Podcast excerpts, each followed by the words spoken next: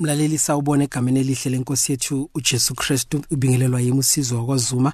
La sikhuluma ngengqikithi yokukholwa. The past 2 weeks besibheke igunya esinikezwe lona sise sengama intercessors sise ngabantwana bakaNkuluNkulu elokuma esikhaleni sirepresente izulu.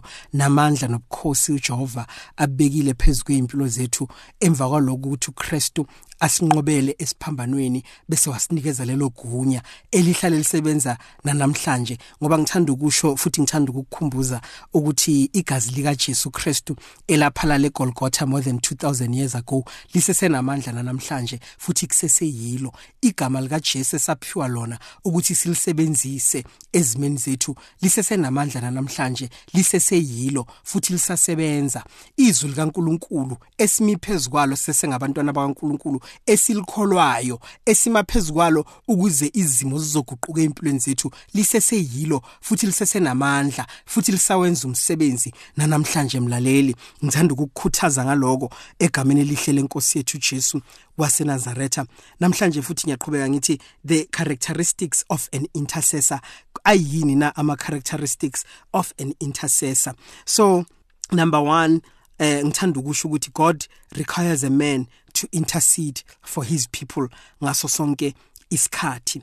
Number 1 ke bathandekayo the characteristic number 1 of an intercessor is a love for God. An intercessor must love God. In order for you to be an intercessor udinga ukuthi umthando uNkulunkulu. Mhlawumbe uyili intercessor but you know the love that you have for God is not that much. You know there, there could be more that could be done. Lithi zikaNkulunkulu you need to love the Lord your God with all your heart with all your soul with all your mind and with all your strength. uNkulunkulu expecta ukuthi simthande. Angeke uzukhona ukuba intercessor uma ungamthandi uNkulunkulu. Ama intercessor they almost have a, you know a, a kind of obsession ngoNkulunkulu uthi noma umcabango umcabango within the context eyokumthanda uNkulunkulu. When you are an intercessor awuyi kuNkulunkulu ngenxa yokuthi uyomcela ukuthi enze izinto kuphela. But sometimes uyela uya kuNkulunkulu kuyomdumisa nokuyohlanganyela naye. We we we are people we are a people that like to fellowship with God. Mase ufike ebukhoneni bukaNkulunkulu uthi baba angizelanga ukuzocela ngizele nje ukuzokukhazimulisa ngizele nje ukuzokubonga. Bese uyambonga uNkulunkulu bese uyamphakamisa uNkulunkulu bese uyamtusa uNkulunkulu. You know it's almost like an intercessor uh, that loves God is interchangeable with an intercessor who is a worshipper. An intercessor is a worshipper of God. As an intercessor udinga ukuthi umthande uNkulunkulu udinga ukuthi umlangazelele uNkulunkulu udinga ukuthi ngaso sonke isikhathi kube nento you know emkhumbulayo Intercessors are people who are obsessed with the presence of the Lord. Intercessors are people who separate themselves ukuyohlanganyela noNkulunkulu. You know, ekumthandeni uNkulunkulu uzithola nanoma if mhlambe kuthiwa nemoto ya driver you'll find yourself ukuthi ungalaleli ama radio stations kuphela mawu driver but you play worship music in your car and you just get you know you you get into God's presence as you are busy traveling from point A to point B. You know that I'm able to to to pray eh endleleni yonke from here up to Nelspruit from Joburg up to Nelspruit the way inde ngakhona indlela but uthola ukuthi I'm praying the entire way because of you know kunaleyo nto leyo ukuthi you you just want to enjoy the presence of the Lord. So as an intercessor you need to cultivate that thing eyokuthi you want to enjoy ubukhona bukaNkuluNkulu. You want to stay in the presence of the Lord. Then you you'll you'll also get to discover ukuthi uNkulunkulu is not all about ukuthi simenze ufather Christmas kuphela njalo siyofuna izinto kuye. But God is also you know a person no mangithi person I'm not saying human being but I'm talking about a being a higher being. He's a person that you want to actually hang around with that you actually want to uh, stay ebukhoneni bakhe. So an intercessor you know uh, ama characteristics the first one is the fact that you need to love the Lord your God. You need to fall in love with the Lord. You need to open your heart and just allow yourself you know masifunda izwi kaNkulunkulu in the book of revelation uh, lapho to the seven churches. You know one of these churches uthi kubo this is what i have against you. You have lost your first love. Anisenalo lothando ebeninalo nisaqala.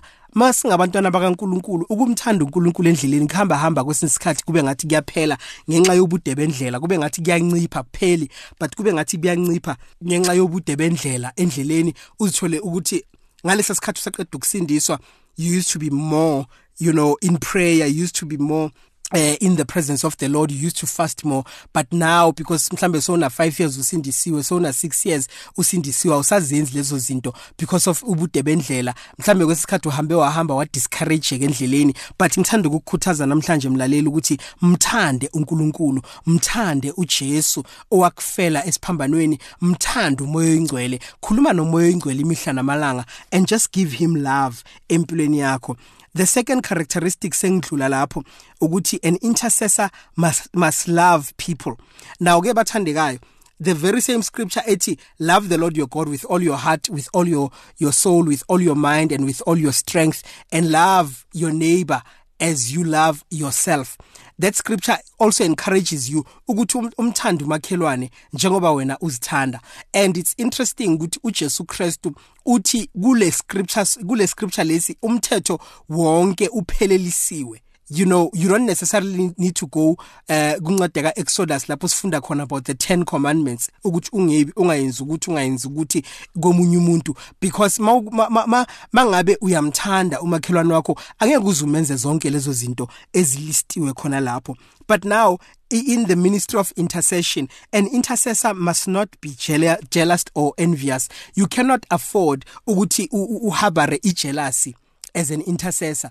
Now an intercessor because ihlala ebukhoneni bukaNkuluNkulu udinga ukuthi uzihlolisise ngaso sonke isikhathi usesengumntana kaNkuluNkulu. You always need to do to do what we call introspection you need to check yourself out you need to see ukuthi yiziphi izinto ezikhona ekungenzeka ukuthi mhlambe azimthokozisa uNkulunkulu empilweni yakho and you'll find ukuthi mhlambe kwesikhathi usesena jealousy ne envy and mangabe khona vele uzoyifila and mayikhona mntaka baba i'm encouraging you ukuthi ilethe phambi kuka Jehova as an intercessor one of, people actually walk away from the Lord you know from from being intercessors because of izono ezisesekhona ezimpilweni zabo. Mhlawumbe umuntu uyazazi ukuthi usahlulwa yinhlamba.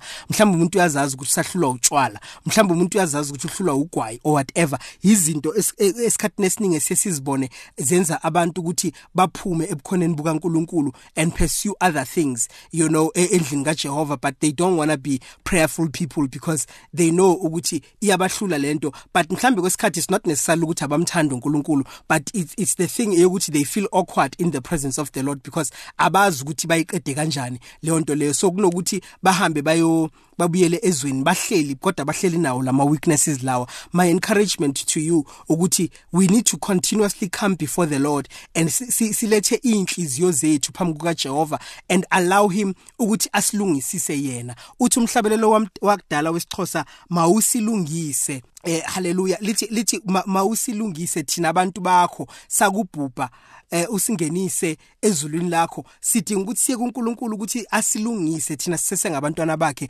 every time as intercessors. Kubalekile ukuthi we need to always just go before the the the, the presence of the Lord and allow him to deal with e, e, e jealousy and envy. Because if you are envious and you are jealous as an intercessor kulula ukuthi ungene ku witchcraft because uh, you are not happy for other people. How can you pray for people that you are not happy for? How can you pray for people you know that you are really not happy for? Mabaqala baphumelela abantu wena uyaqala kuba na something engekho right emoyeni wakho. Bazalwane we really really need to deal with jealousy and envy. And it's one of the biggest things eh, siyenze because iba even you know in the house of the Lord.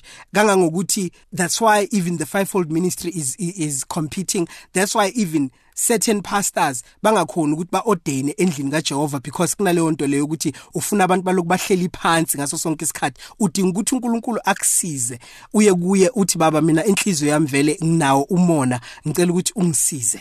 Ngesizulu bathi umhawu nginawo umhawu kodwa ngicela ukuthi ungisize. Ngizogcina la ke namhlanje mlaleli next week siyaqhubeka ngendaba ukuthi an intercessor must love people and then bese sizongena nakwesinye isigaba esokuthi an intercessor impawu zawo zidinga ukuthi zibe njani. uNkulunkulu akubusise ke mlaleli until next time from me usizwa kwaZuma lapho sikhuluma ngengqikithi yokukholwa heart and soul.